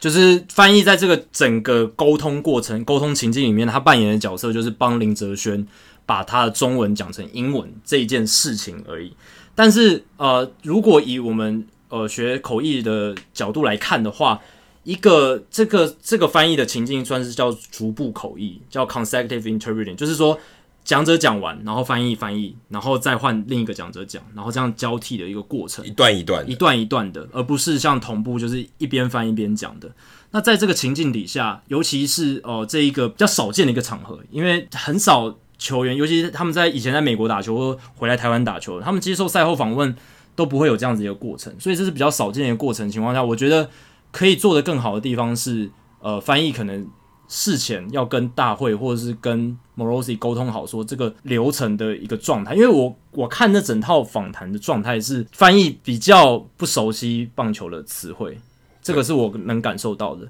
然后还有林哲轩，他甚至在讲话的过程中直接把翻译打断、打断，抢回他的话语权，这个其实是。如果认真来讲，是不是很尊重翻译的？可是我相信，这林哲轩绝对没有那个意思。他是因为当下一时急于想要表达，说我真正想表达的意思是什么。但这就是因为大家对这个流程的不熟悉，大家对于整个沟通过程不不熟悉所造成的一个结果。不熟悉是一点，第二点就是，呃，我觉得可以再请一个就是比较有翻译经验的人。我不，我不，我并不是否认那一位翻译人员他的。能力或是什么，但是可以看得出来，他比较没有那么有经验，这是可以确我我觉得可以确定，他比较没那么有经验。那翻译这件事情，你用看的，你觉得好像很容易，你会觉得说，哎、好像只要英文 OK，你会讲英文，好像就可以来做。如果你把自己放到那个情境里面，你可以自己尝试看看。今天你朋友讲一句中文，你要在不到半秒时间内马上开口，然后直接讲出他刚才讲的那个，用另一个语言说出来，那是一件非常困难的事情。而且我觉得更困难的是。你是一段嘛，所以你必须要知道那个脉络。你会其实其实呃，就以我在国外采访的经验，因为我采访陈伟英的，陈伟英的呃还是会需要翻译的，在他的情况其实跟林哲轩的蛮类似，他其实都听得懂英文的问题，对啊，他其实要用英文回答也是可以，所以他其实都听得懂。然后记者问他什么问题，他其实你会看到，如果好笑的，他马上就会有反应，所以他其实都听得懂，所以其实他也听得懂翻译讲的什么回去。但翻译可以有翻译的工作呢，主要是可以更精准啊，更精准的用词，然后是把一些诶、欸，他可能重复说的话，把它浓缩起来哦，可以减少一些东西。那可能在更短的这个篇幅里面，可以回给呃要听的这些记者朋友们。但我觉得最关键的是，其实翻译应该要知道他可能会回答什么，对，就他有一个心理准备啊，至少说你大概会讲到这些东西，我基本上我会有一些字已经准备在那。那我觉得这可能是呃，这个整个访谈里面最大的缺失。对，因为翻译，尤其是在棒球翻译这个情境底下，比较重要的是你熟不熟悉棒球的脉络，还有棒球的语境，还有在球队啊、呃、面对媒体这样子的沟通的情境，你熟不熟悉？就像 Adam 讲的。其实那一些跟着球员做翻译的，他们都听了大量的球员翻译，他们都知道在这个场合要怎么讲话，而且要用什么样的表达方式，是外国媒体这些受众他们会想要就是接收到资讯。其实讲白一点，其实他们已经可以完全不靠球员，搞不好也可以讲出一些东西。表达的方式，像林木一朗的翻译，他是已经把林木一朗不只是表达方式，他很熟悉美国的表达方式，他他本来就在美国念书什么的，他更重要的是他参透。铃木一朗这个人，对对对，他他已经知道伊朗七八十趴在想什么，他都可以知道。所以基本上铃木一朗不讲话，他也可以某种程度上可以代替他回答了。对，然后用符合母语人士，就是比如说英文，因为受众是英文嘛，Jon Paul Morosi 是受众，更符合母语英文母语人士的这种行文表达方式的方式，把它表达出来，这是一个很重要的事情。那如何达到这个境界，就是要有经验。我觉得就是经验，在那样情况下，我看得出来那个翻译小姐她的。他在这一方面的经验是我我认我认为是缺乏，虽然我不认识他，我也不知道他之前做过什么事情，我只知道他是国际组的。可是显然是在这个场域、这个情境、这样的翻译的工作环境，他不是很熟悉，也不是很很熟练。那这个会对呃翻译人员造成很大的一个心理压力，尤其是我刚刚讲了，翻译的难度是很高的，再加上大部分呃没有接受过正式口译训练的人员。他们不知道要做笔记这一件事情，因为如果你有做笔记的话，会减轻你的短期记忆的。欸，可是那时间很短，坦白说，做笔记可能不是一个很合适的做法哦。不会，因为其实做笔记是我们翻译在做训练的过程中一个很重要的技巧。我们做笔记不是说哦写一大堆字，我们是有速记法的，关键字、关键字，或是你有自己熟悉的连接逻辑的方式。当然，短逐步就是像这一种访问很短的，有时候是确实是可以不需要笔记的，因为你如果 short term memory 就是你的短期记忆力够强，是可以不用的。可是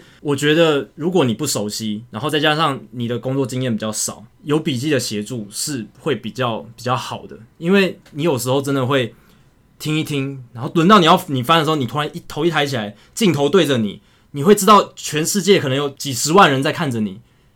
你有时候脑袋会一片空白。这个是如果你有在做口译相关经验、有紧张过的那种情绪的人，你可能大概都能体会的。那有什么办法？除了刚刚做笔记以外，可以帮助这个这个情况会变得更好？我觉得就是单位一定要找有经验、有翻译、有大量翻译经验的人。那要他需要懂棒球，一定要懂棒球，一定要懂棒球，不然你如果找一个就算是专业译者，你也要给他时间去做准备。你比如说，你这个专案，好，十二强棒球赛的翻译专案，你可能要提前至少一两个礼拜联络译者，跟他讲这个任务，然后你要让译者有时间去做准备。专业译者，那你也可以找另一个方法，就是他不一定是专业译者，可是他是有做过棒球口译的，就比如说各队的一些翻译，或者是已经离队，然后以前做过球队翻译的人员。这个绝对会好很，我我我觉得会好很多，因为我个人因为研究过程中，我也接触到很多球队的翻译，或者做过从业相关从业人员，他们的能力，我是觉得绝对能够应付这样子的场合的。所以其实中华队在国际赛应该是要带一个专职的翻译，就是他有很有经验的，我认为应该要这样，因为我们刚刚提到的那些能够帮助这个沟通过程变得更好的各种细节，其实都是经验能够弥补这一切的。所以。因为没有经验，造就了这个在网络上算是对不风评不太好的一个影片。而且我觉得对那一位翻译人员也不公平。你不知道他接下这个任务的过程是什么？对，真的感觉是蛮痛苦的。对，对他来讲可能也是一个煎熬。Jacky，你自己看那个影片，你你你看，你忍心看完吗？其实我也是很蛮蛮不忍心的，就是因为尤其是被说话者抢走话语权这件事情。是对翻译人员一个很大的伤害，应该是说，就是你会觉得瞬间不信任你，对，你会觉得你讲、欸、你翻的跟我要表达的不一样，一样。然后你存在那边唯一目的好像就不见了，会有这样子的一种，可是你还在镜头里面，你还在镜头里面，而且是众目睽睽之下，这个是更更让人觉得很难为情的一件事情，所以在这个世界里面，其实当然因为我本身是念口译的关系，所以。可能会有一些感触，然后我会觉得这件事情完全是我，我觉得也不能把所有责任都归在翻译身上。这个是一个，我觉得台湾对于翻译这个产业需要有更多的尊重，或者是更多的了解。甚至你应该把翻译当做一个真的是后勤团队里面一个专业的人员。就算你觉得对，就算你觉得可能用不到，你也要安排好。对，你要预备好，因为哦，当然，如果今天中华队那一场没赢。啊，输不幸输给了澳洲队，也许没有这个访问，也许就没有这么尴尬的情况，而且不是说输赢都要访问嘛，一定是赢的，应该通常啊，Morosi 应该是访问赢的，然后你会才有这个机会发生，你才感觉好像没有做准备。我不是说翻译人员没做准备，而是本身你回头追本溯源，球队本身可能就没有做这个准备，说我们可能有机会需要接受英文的访问，对，因为。如果今天是联访啊，像呃，可能是赛后记者会是联访的话，大会应该是有安排翻译的，不然你没办法写英文的新闻稿。但是在球队方面，可能就没有这样的人。对，我是觉得就是以后只要有这种大型国际赛会，一定要预期到可能需要有这种口语协助的这样子的一个任务出现，不然的话，呃，如果临时要找人，或者是临时把人推上去，这一些都不是一个太好的状况。因为据我所知啊。呃，中职的状况是有时候他们不一定会，就是像那种赛后 MVP 的访问是杨绛的话，有时候临时找不到翻译，他们也可能直接把，诶，可能懂一点英文的人就直接拍上去，就是不只是在职棒的场域里面，其实大部分台湾的业界。对于翻译这个产业的尊重，普遍还是专业尊重，普遍是不足或是不够了解的。那这个是可以透过这件事情以小见大，就是让大家了解说，翻译这个工作真的很困难。你有机会你自己试试看，如果你有学过英文，你觉得你自己英文不错，你自己找一个人试试看，你把你他讲到的话马上瞬间讲成英文试试看，你就会知道多难。而且你不是在电视机前面，你要记得这件事。而且要注意哦，这个不是把 A 翻成 B。是你要把逻辑跟脉络都要搞清楚。没错，你不是单字对单字、句对句而已。你不是 Google Translate。对对，你你有很多东西是你要，就像我刚才讲陈伟英的翻译，还是需要我们会说 clean up，就把一些东西整理好，然后再吐出来，在一个很短的时间内，你不但要把中文翻成英文，然后你还把东西整理好，把脉络整理清楚，讲出来的话像是一个人讲出来的话，这件事情是很困难的。其实我有这种经验了，我自己是也没有得到一个很好的，因为我也没有受过这个训练，所以。我也像是刚刚 Jackie 提到，也是赶鸭子上架，去突然需要去做这个翻译，嗯、当然是自己专业的领域。以前在当工程师的时候，但我觉得还是有很大改进的空间，因为你要做这些事情，其实本身就是一个很算是很 niche 的一个专业，你要找到这样的人本来也就不容易，可是你更应该要尊重这个专业。对，其实我在里面有听到一个例子跟大家分享啊，就是这位翻译他在翻把球打得很强的时候，他是翻 strong stronger strong，对。嗯那其实，如果你甚甚至不用念英文系，你如果常看英文的外电报道，棒球的英文外电报道，你都会知道，hit 要搭配的副词，如果是打的强的话，是用 hard 这个字，是用 hard。对，所以 hard hit rate，大家我们常常讲，我们常常讲，所以你你大家就知道哦，hit the ball harder，hit the ball hard，这个一定是 aggressive，对，积极出棒，他也这个字也没有翻出来。对，所以有一些在这一个棒球语境脉络底下的一些搭配词，就是所谓。这个字就是一定搭配什么形容词，或者这个名词要搭配什么样的形容词才是母语人士习惯的用法。这种东西就是要靠经验，跟你有没有熟悉这一个棒球语言。这个就是我刚刚讲的经验。然后，如果你有长期做翻译，或者是你看的多，你就不会有这样子的失误发生。我没想到我们的节目录到一百四十集，居然有一集是聊到翻译。对。其实，因为我自己硕士论文做的研究就是跟棒球翻译有关啦，所以这个会让我更有一些感触。这样子，还好这个不是你的引用资料。对对对。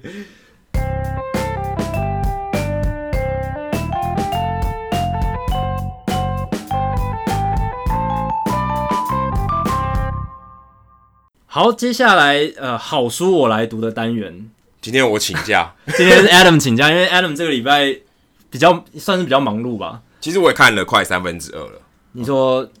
另一本书《The Arm》，《The Arm》我还没看，《The Arm》还没看完。那很很厚一本，很厚一本，很厚很厚一本，而且非常的蛮，有时候蛮学术性的。所以之后 Adam 把《The Arm》看完，他再跟我们分享后面呃，他把后面几章看完的心得。那这个礼拜我来代班一下，因为我在这个礼拜在军营里面把 Russell Carleton 这个 BP 棒球指南过去的非常知名的这个作家。他在二零一八年出版的这本书的《Shift》看完了。那中文翻译的话，我其实我还没有自己翻啊，因为还没有中译本。那我就是他就是在讲棒球界这十几年来的转变，Shift 本身就是转变的意思。那当然，双关语来讲的话，它也可以指棒球的这一个守备布阵，布阵，或是值值班啊，值班也也可以夜班 Night Shift。但是这本书的书名应该跟 Night Shift 可能完全没关系，完全没关系。对，你算是学个单字。对，那 Russell Carleton 他是谁？他其实他从小就是棒球迷，然后他大学念的是临床心理学，他念到博士，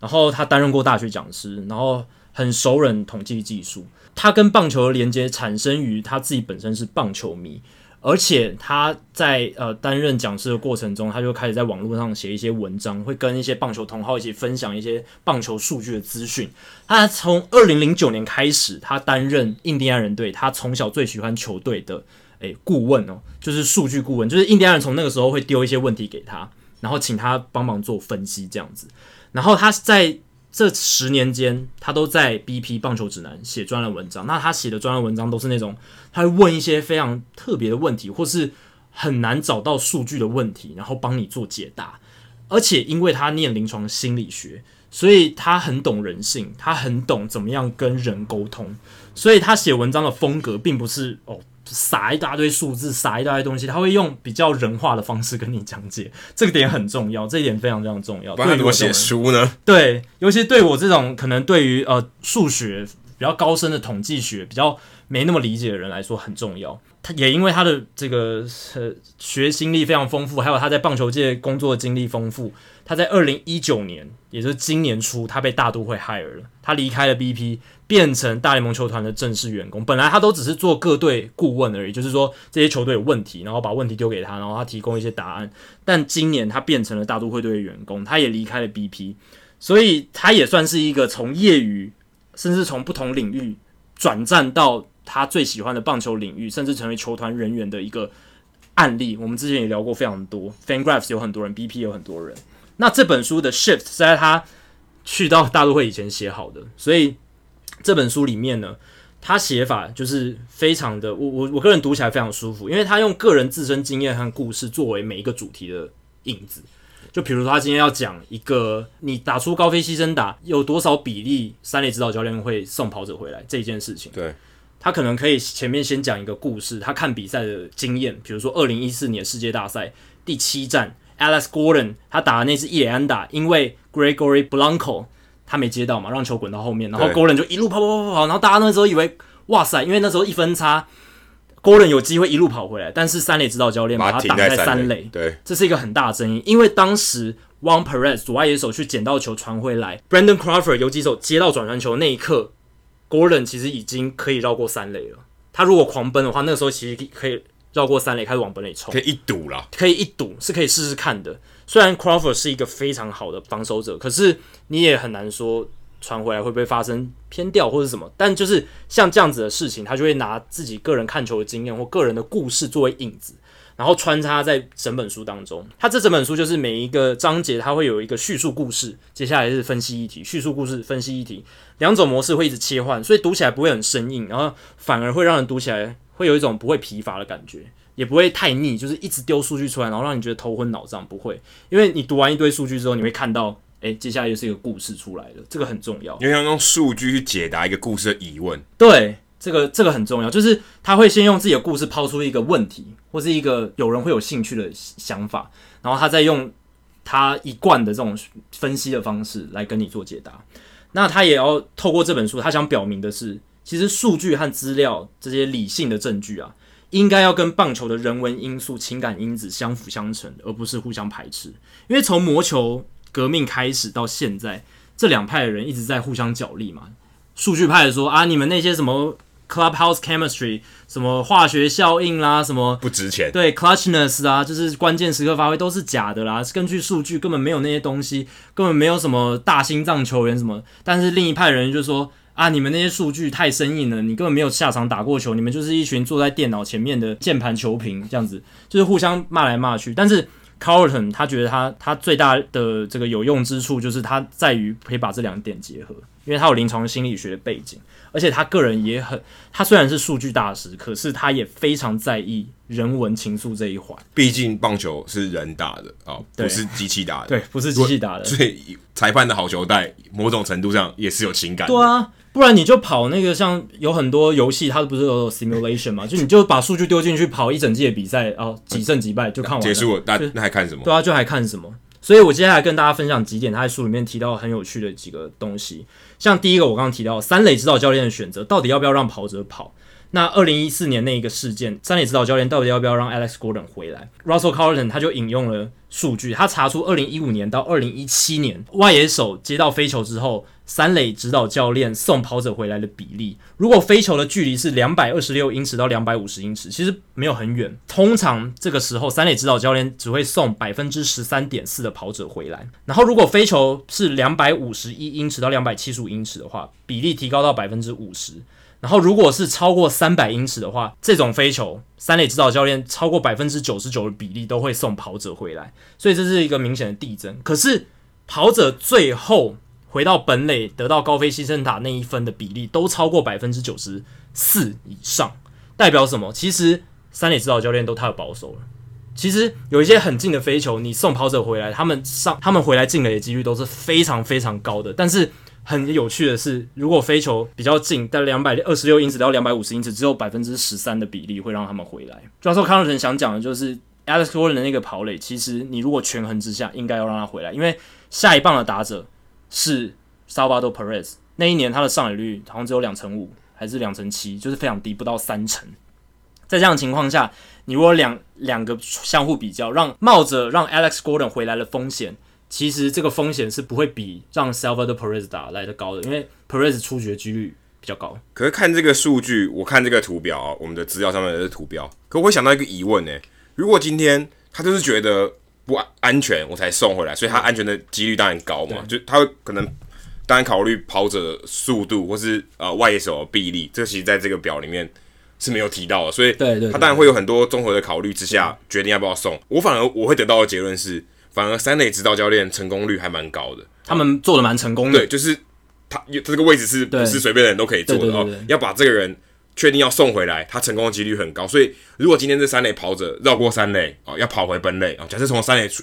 反正要回本垒好，从三垒到回本垒这段期间，他有很多东西是要判断的啊、哦，这个时间是很短的。而且你要看今天外野手传回，假设回传球或转传，要杀到这个跑者，其实难度挺高的，挺高的，要让他死在本垒是不容易的。对，所以其实我觉得反而也要看三垒指导教练，还有呃外野手，还有跑者所有的关系。对，当然当然绝对不是这么单纯。对，就是有要考量的因素非常多。那这个数据其实也是显示三垒指导教练他们 did a great job，就是他们做的还不错哦。就是他们在各种距离的飞球，他们判断下，诶，成功几率都超过百分之九十四，是很高的。但是你反过来想，就是那会不会是太保守？是不是有一些可以进来的飞球，反而没有去试着让跑者？或者说你觉得成功率九成多太高？太高了，真的是太高了。你可以有一些可以再大胆尝试一些，搞不好会有更好的结果。那接下来第二点是怎么样组成一支完美的球队？你可能会觉得说，我就把每一年他们那一年 WR 值每个位置 WR 值最高权凑起来就好啦，对不对？但其实并不是那么简单。那以打线来说，确实是你要把，你不是也也不是把 WR 值最高的球员拉出来嘛？因为 WR 值考量是全部，你可能要把这个 WRC Plus，或者是你要考量上垒率还是长打率这些数据，你都要考量进去，把这些球员拉出来。那打线来讲的话，如果有好的打者越多，它的 Compound Effect 就是它的加成效应是越强的。你如果五个好的打者加四个坏的打者，那这个 Compound Effect 就不会很好。就是好的打者越多。他的那个打线强的效应是越强的，因为那个串联效果越好。平应该说平衡吧？对，你要更平衡一点。对，你五个好，四个很差，你打不好。对，你搞不好九个平均一点，搞不好打的比较好。对，那守备来讲就很有趣了。是这一段我觉得 Carlton 写到最有趣的一点就是，呃，防守跟打击不一样，打击是打击好的人越多，打线越强。可是防守却不一定是如此哦，因为他有提到说，如果今天一个二垒手他是非常非常顶尖的，一游击手他也非常非常顶尖。他们有可能会去互相抢彼此的球，反而造成不好的效应，因为对方会觉得说你可能会想要接住接住这一球，oh. 有时候会互让或者互抢，会反而会让彼此的守备范围都减小。OK，对，就是不一定是说你把九个或者说八八个最好的守备球员，范围最大的守备球员放在场上就一定是最好的一个安排，因为会影响个别球员他们的守备能力。有可能你今天把一个顶尖的游击手放在一个普通的二垒手旁边，反而能守到的球还比较多，这也是有可能的。所以这个就是我觉得我读到非常有趣的一段。还有一个很有趣的一点，第三点就是总教练也会影响球员的选球能力。球员打者他做出 good decision 的比例，就是所谓的 good decision，就是投手投球进来，如果是坏球他选掉，好球他去打，这个都是 good decision，就是打者的选择。那他发现一整季下来。一个好的教练，他因为会这个可能中间有很多因素啦，但是他可能一个因素是教练去跟球员做沟通，或是跟球员做一些指导，让他们在整个球季里面、长球季里面能保持好的选球纪律。因为有一些球员他会在球季前半段选球很好，到后半段他的选球的 good decision 的比例就一直在下降，一直在下降。那有些教练 Russell Carleton 发现。他们可以减低球员在下半季选球变差的一个情况，这个是有的。然后表现最好的总教练可以呃一个球季为球队拿下七分的分数，七分也蛮少的，很少。可是你如果如果想通常都得个七百多分，就只有百分之一的差距，百分之一的差距。那七分如果你用 WR 值的那个换算胜场数去算的话，大概就零点七个胜场。可是棒球赛就是这样，有很多小的 edge，小小的优优势，这样子加成起来，慢慢累积就会变多，然后就是可能九十三胜球队跟九十胜球队的差别。对，所以就是分区第一跟第二了。对，就是分区第一跟第二的差别。所以他看二零一三年到二零一七年，这是一个大样本的数据。Buck Showalter 是在这一方面表现最好的，他的球员到球季末球选球纪律或者是选球表现变差的情况是最最少的，甚至选球的表现还变得更好。那表现最不好，就是二零一三年到二零一七年表现最不好的是 Walt Weiss 洛基队的总教练，所以这也是一个非常有趣的研究，这个在其他地方基本上看不到。然后还有表现很好的教练，像是 Terry Francona、Ryan Sandberg，还有 Terry Collins，这些都是可以让球员在 make good decision 上面维持表现好的这些总教练。所以评价总教练的方式其实有很多种。然后 Russell Carlton 提出一个。我觉得非常罕见的一个方式，而且这个总教练可能还要是打者出身哈。对，如果今天他不是打者出身的，这个可能他的这个效果就差了很多，因为你是讲总教练嘛，对，你不是讲打击教练嘛，对不对？对，所以如果他今天他本身的专长是打击啊，或是捕手，那可能在这方面会比较多的加分。对，对，他投手出身，可能就没有这个加分了。对，不过表现不好总教练里面，Mike Matheny、Joe Girardi。这两个都是捕手出身，都算是打者，所以这也很难讲，可能也跟他们怎么样跟选手沟通，或者怎么样让选手保持心态上的 fresh，因为有些球员到八九月的时候，真的会有点心理疲乏，会累啊，也会，其实会身体也是会累。对，然后上场的时候可能觉得啊，这个打击我就随便选一选。哦，那这个可能跟球队也有关系，球队当时的战绩情况、张力也有关系。对，所以种种的因素很多，但总教练。确实有可能会影响到球员在选球上面整季下来的表现。好，接下来进行到数据单元，我准备了两个，呃，算是大联盟官网数据专家 Sarah Lance，他也跟我们一样有一个这个听众信箱、读者信箱单元，然后就有读者问他一些数据的东西，因为他非常会挖掘一些特别猎奇的数据。那就有球迷问到他说，Eric Chavez 他二零一四年退休，那接下来这一年他有机会候选名人堂。Eric Chavez 他。生涯有五座呃六座金手套，但是从来没有入选过明星赛，而且他生不逢时，而且他是在运动家队，相对关注度较小的球队。他打击其实也不错，他生涯的 OPS Plus 一百一十五，代表他生涯期间高于联盟平均百分之十五，其实是很不错的打者。可是他从来没有入选过明星赛。那这个球迷就问说，历史上有没有其他球员是生涯拿超过至少五座金手套，而且从来没有入选过明星赛的？诶，Sarah Lance 去查，真的有诶。就是有包含 Eric Chavez 在内，有七名球员是这样的情况，包括外野手 Gary Maddox，然后还有一垒手 Wes Parker，一垒手 JT Snow。JT Snow 居然没有入选过明星赛，没有入选过明星赛。他是九零年代呃巨人队一个蛮知名的一个一垒手，打击也不算太差。还有外野手 Dwayne Murphy，三垒手 Doc Rader，还有外野手 Gary Pettis。我看到这个数据的时候，我一开始会想说，会不会这些球员都是打击非常烂的？就是因为他手背很好。可是他打击很烂，所以没办法。因为手背跟打击本来就是不一样的东西。对对，会互相抵触什么。然后也是因为他打击烂，所以让他没办法入选明星赛。会不会是因为这样？然后所以我就很好奇去查每一个人的生涯的 OPS Plus，而且我发现结果不是这样。其实这一些生涯拿过超过五座金手套，然后结果没有入选明星赛的球员，他们打击都还不错诶。像 Gary Maddox，他生涯 OPS Plus 一百零一，也是高于联盟平均。然后 Wes Parker 一百一十一，JT Snow 有一百零五，他的生涯其实。像 JT Snow，他是上垒率非常高的球员，非常会选保送的。反而只有 Gary Pettis 这一个很知名的指 雷指雷垒包指导教练，常常在转播上看到了。他真的是守备组，他生涯的 OPS Plus 就八十。可是也要看当时他跟他同一个联盟，跟他竞逐那个位置的人，对，他是不是打得更好？没错，当然这个因素，所以考量因素非常多。然后我一开始想到直觉的，反而就不是那个因素。而且打击，我想一定是明星赛。获选比较大的要素，对，反而手背相较起来，可能大家不是在投票的时候，主要还是看你打击的这个表现，打击的成绩来给你这一票的。所以你手背超好，大家其实坦白说，每一年感觉不太出来了。对，然后你的打击虽然不错，可是又不是突出的，那就你就是第二名或第三名，对，就很难真的去入选到。还有最大的原因，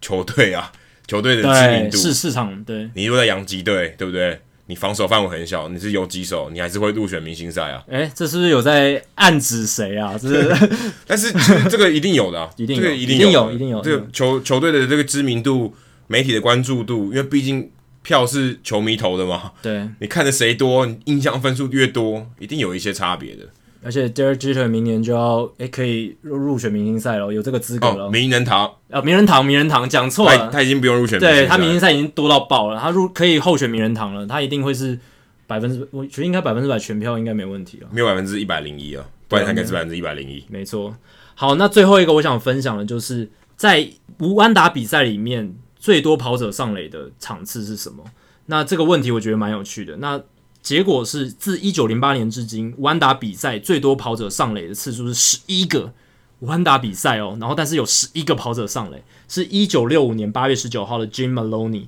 他在呃那一天双重赛对小熊的第一场比赛先发投了十局，到了延长赛投到十局哦，然后他保送了十个打者。然后还有丢了一个出生球，但是他还是投出无安打比赛。垒包精算师真的是超级精算。那如果你想看九局的无安打比赛的话，也有，而且是大家熟悉的。二零一零年六月二十五号，Edwin Jackson 这个传奇的一百四十九球无安打比赛，他也是呃，他有十个跑者上垒，这个也是非常非常多。那一场是光芒队响尾蛇，那时候呃，Edwin Jackson 是响尾蛇队的投手，那他保送了八个打者，然后。打了一个打者，然后有一个跑者是失误上垒，所以十个跑者，但是 Aaron Jackson 还是完成了那一场弯打比赛，比较难堪的弯打比赛。然后这还不一定说无失分哦，不一定无失分啊，对啊，你可以连续四个保送送一分，对，但还是弯打，对，还是弯打，还是弯打。然后再来一场就是 AJ Burnett，二零零一年五月十二号，他跟 Aaron Jackson 并列九局弯打比赛史上最多上垒者，都是十个。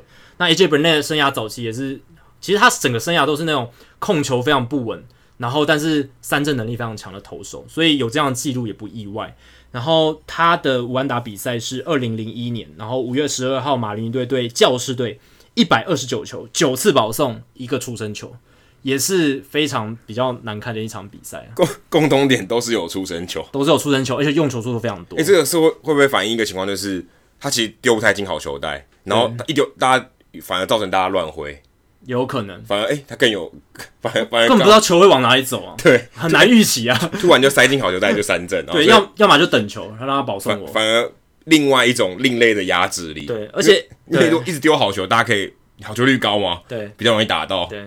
动不动丢坏球，不知道该什么时候该打，什么更难预测，更难预测。而且，Aaron Jackson 那一场是一九八八年，就是开始有足球记录开始，呃，大联盟史上用球单场用球数最多的完打比赛。所以，哇，一百四十九球完成弯打比赛也是很不容易的啦。但是这种情况应该越来越少见，尤其是在 Johan Santana 二零一二年，我记得一百三十几球吧。弯打比赛，然后结结结果就接下来手就爆掉了。这个案例之后就不会再发生了。对，还你这你这个数据单元应该要留到九级之后啊，因为今天是刚好一百四十集。哦，对，一百四十九集来讲，这个可能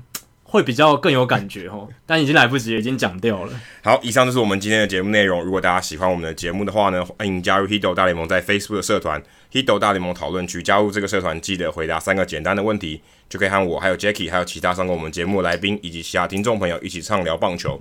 如果大家对于美国职棒或是棒球有相关的问题，也欢迎上我们的官网 hitomlb.com h i t o m l b.com 上面填写发问的表单，我们会尽可能在节目一个月一次的听众信箱单元上面统一回答、讨论、分析大家提出的想法还有问题。那如果你想要订阅我们的节目的话，也很简单，可以上我们的官网 hitomlb.com 上面有详尽的订阅解说方式。无论你用的是电脑、手机、平板，作业系统是 iOS 还是 Android，都可以免费的订阅。那我们在 Spotify 上面也有上架，所以如果你是 Spotify 的使用者的话，也可以在 Spotify 上面追踪我们的节目，然后听我们的节目。最后，希望大家到 iTunes 的 Podcast 专区，在 Hito 大联盟的页面底下给我们评分和留言，让那些还没有听过 Hito 大联盟的朋友能够更快速的了解我们节目的内容还有特色。好，今天的节目就到这里，谢谢大家，拜拜，拜拜。